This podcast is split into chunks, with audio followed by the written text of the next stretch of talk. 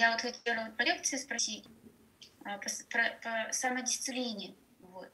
А, ну, то есть в какой-то момент, э, ну, как бы, получается, человек приходит к самодисциплине. То есть он, то есть он получается, не нуждается, да, уже э, в таком, во внешнем руководстве каком-то, э, ну, вот, таком, как сказать,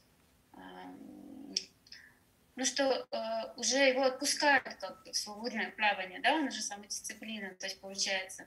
Вот. Вообще вот, э, роль, роль наставника, который рядом э, живет в этой же ятре, за тобой как бы наблюдает, вот насколько вот она велика, или как, насколько она нужна, или э, ну, эта самодисциплина, она подразумевает, что мы можем уже ну, и на основе шастер, да, на основе лекций, духовных учителей уже регулировать ну, как бы, ну, свое преданное служение.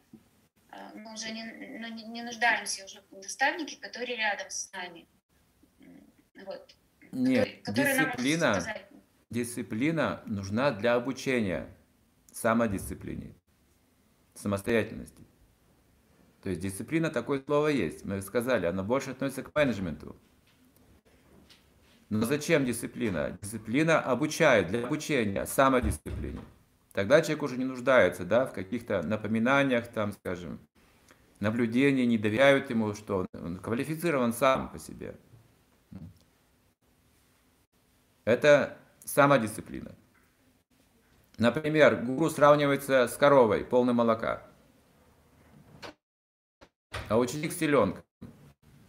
Вы не видите, чтобы корова переводила насильно теленка к имени, открывала ему рот, диктовала какие-то правила, он сам это должен делать. Это называется самодисциплина. Он пить молоко сам, сам ходил.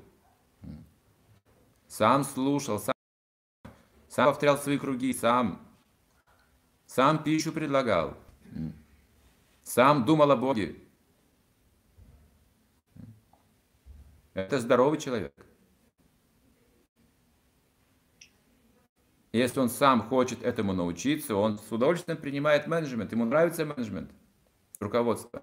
Это, это помогает ему обуздать себя,